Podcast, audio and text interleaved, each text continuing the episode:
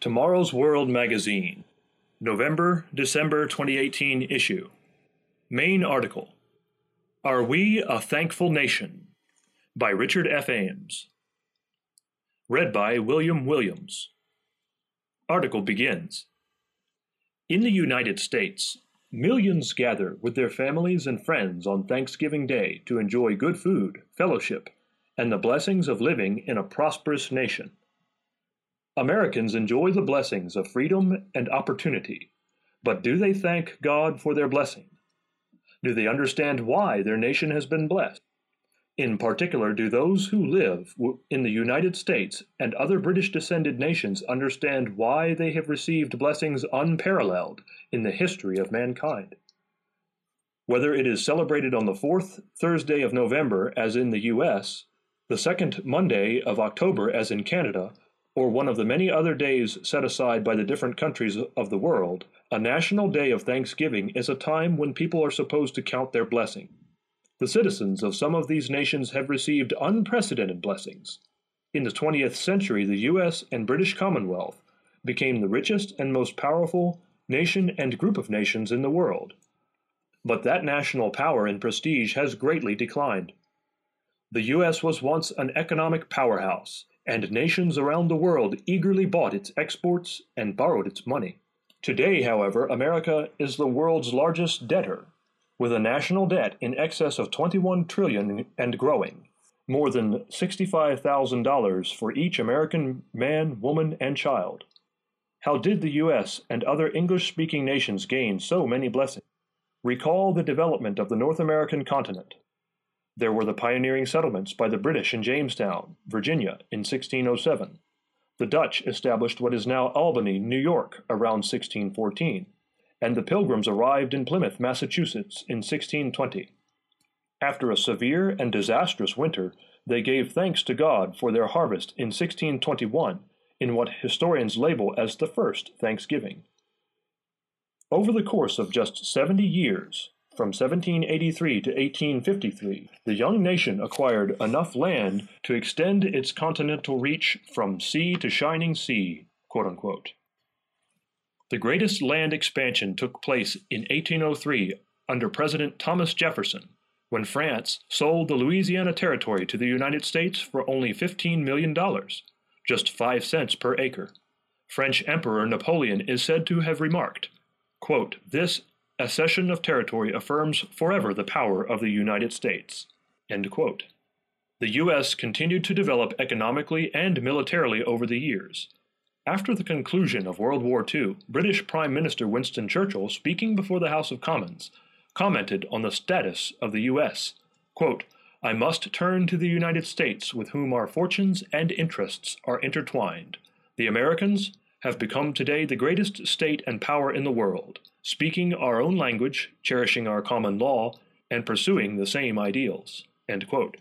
October 28, 1947.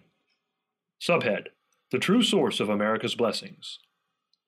Is there a biblical and historical reason for this power? What really is the source of these national blessings?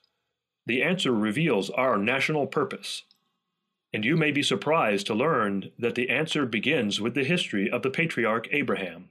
God made a covenant with Abraham, and it is because of Abraham's faith that we have been blessed. God tested Abraham, telling him to sacrifice Isaac, his son. Abraham obeyed in faith, and God preserved Isaac's life. What did God say to Abraham as a result?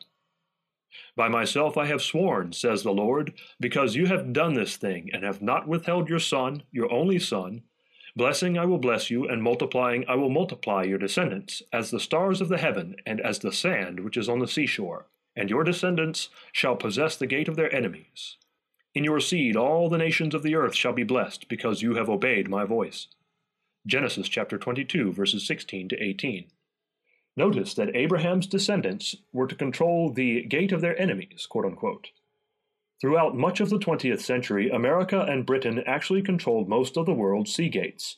However, because of our national sins, God has begun to take that control away. What does that ancient covenant have to do with us today?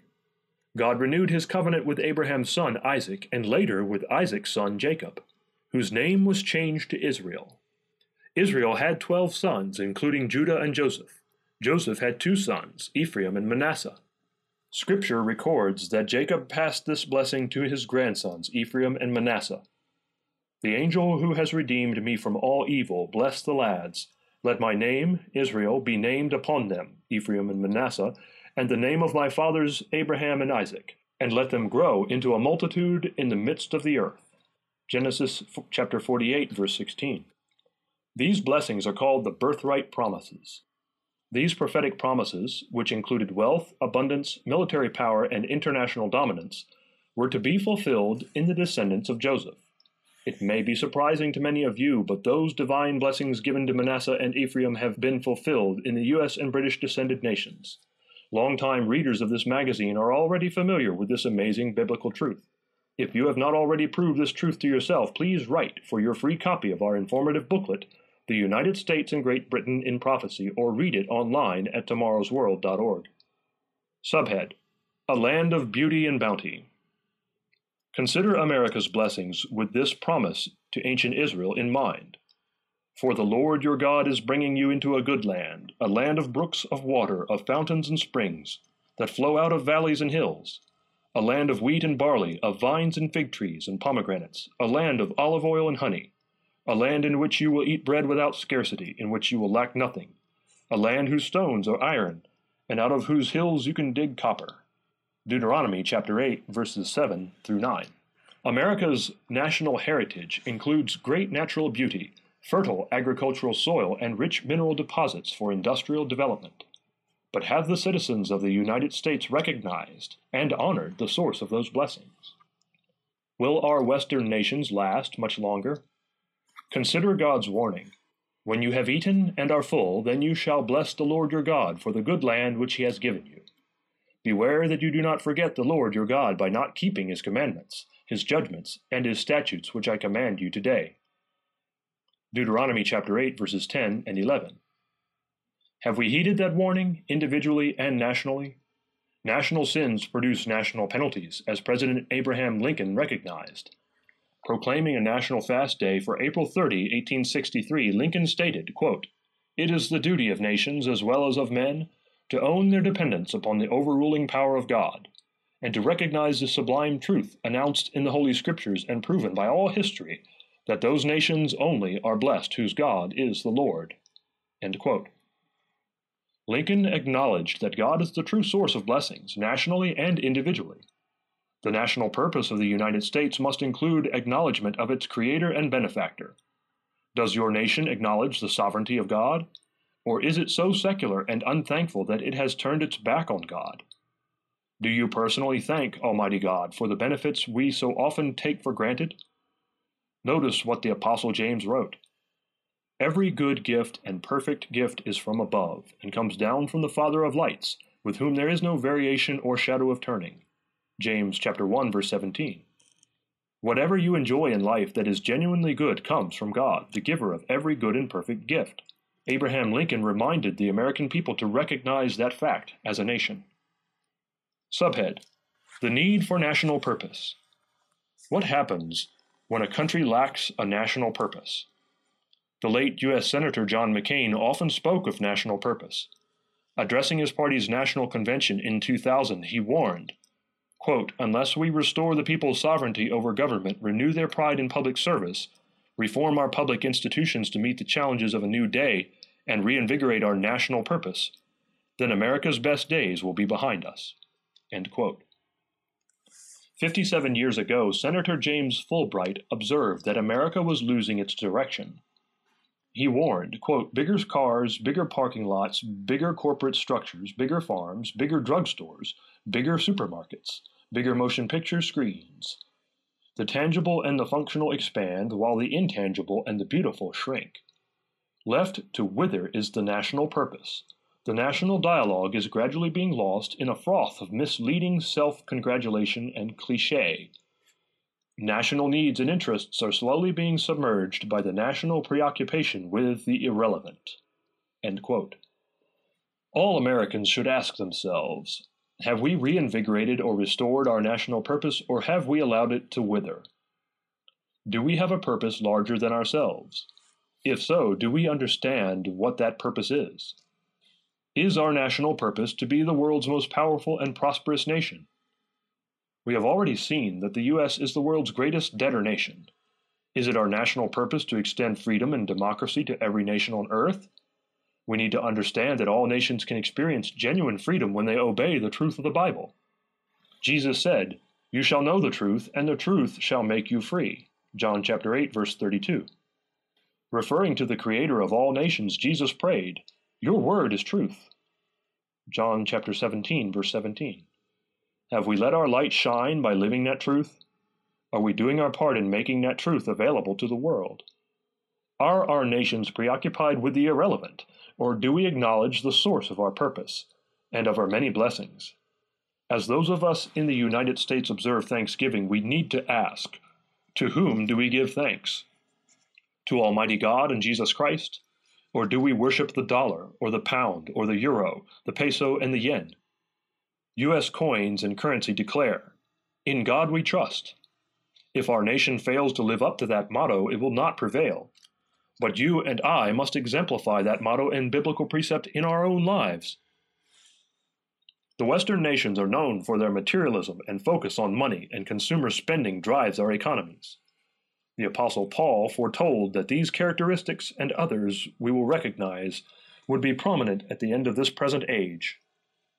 For men will be lovers of themselves, lovers of money, boasters, proud, blasphemers, disobedient to parents, unthankful, unholy, unloving, unforgiving, slanderers without self control, brutal, despisers of good, traitors, headstrong, haughty, lovers of pleasure rather than lovers of God, having a form of godliness but denying its power.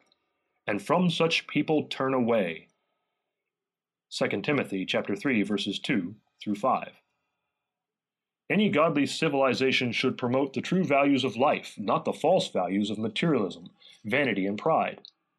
These cultural flaws, along with ingratitude, will eventually destroy any society that fails to overcome them.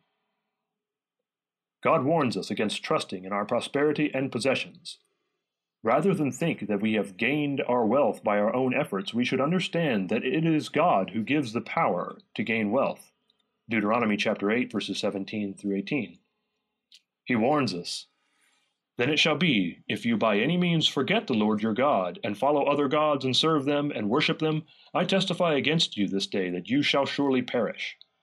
As the nations which the Lord destroys before you, so you shall perish, because you would not be obedient to the voice of the Lord your God.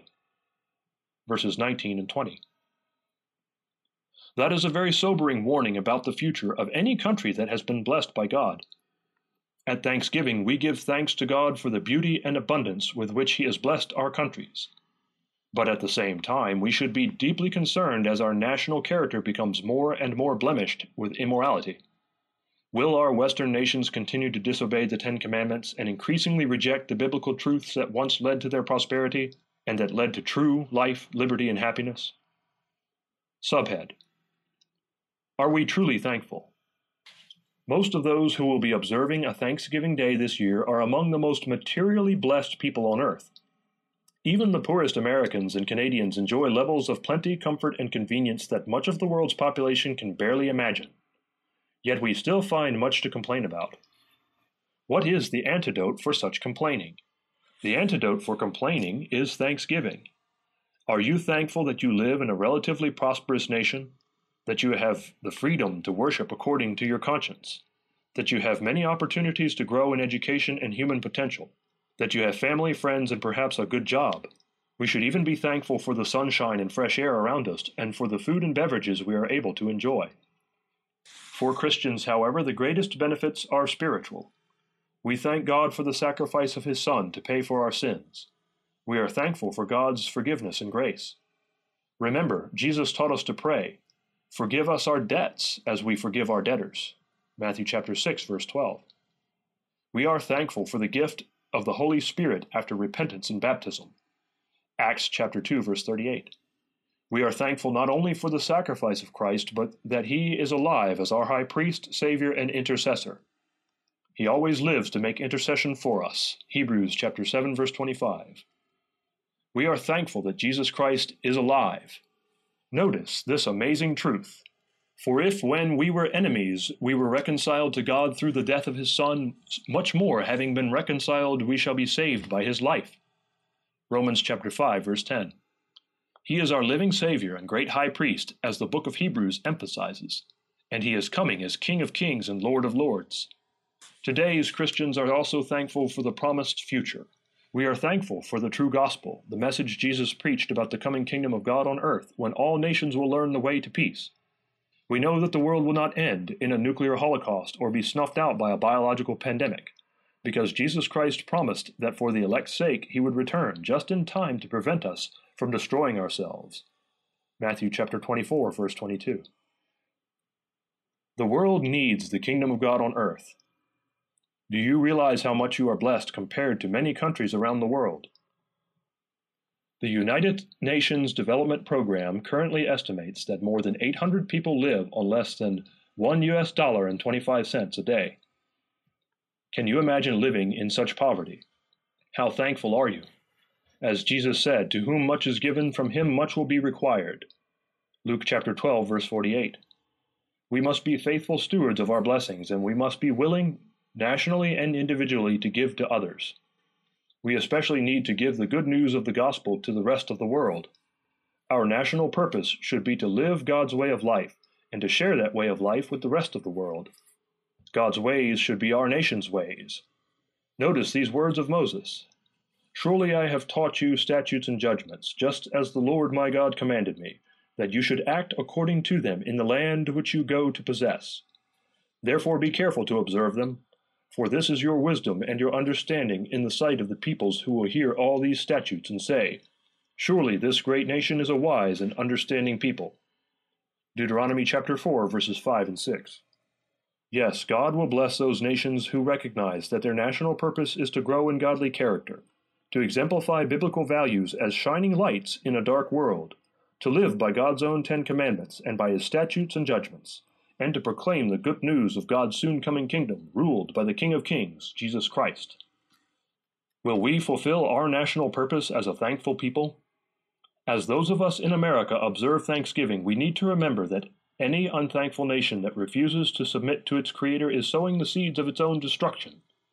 But God is patient he is giving us a little more time to change our lives individually and nationally. God is not willing that any should perish, but that all should come to repentance.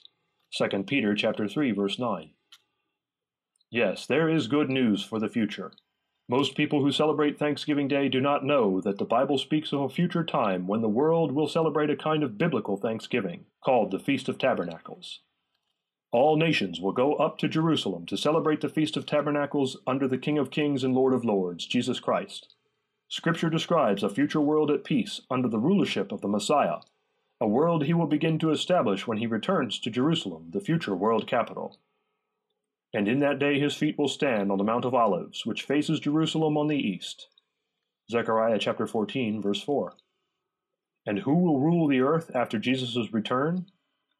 And the Lord shall be king over all the earth.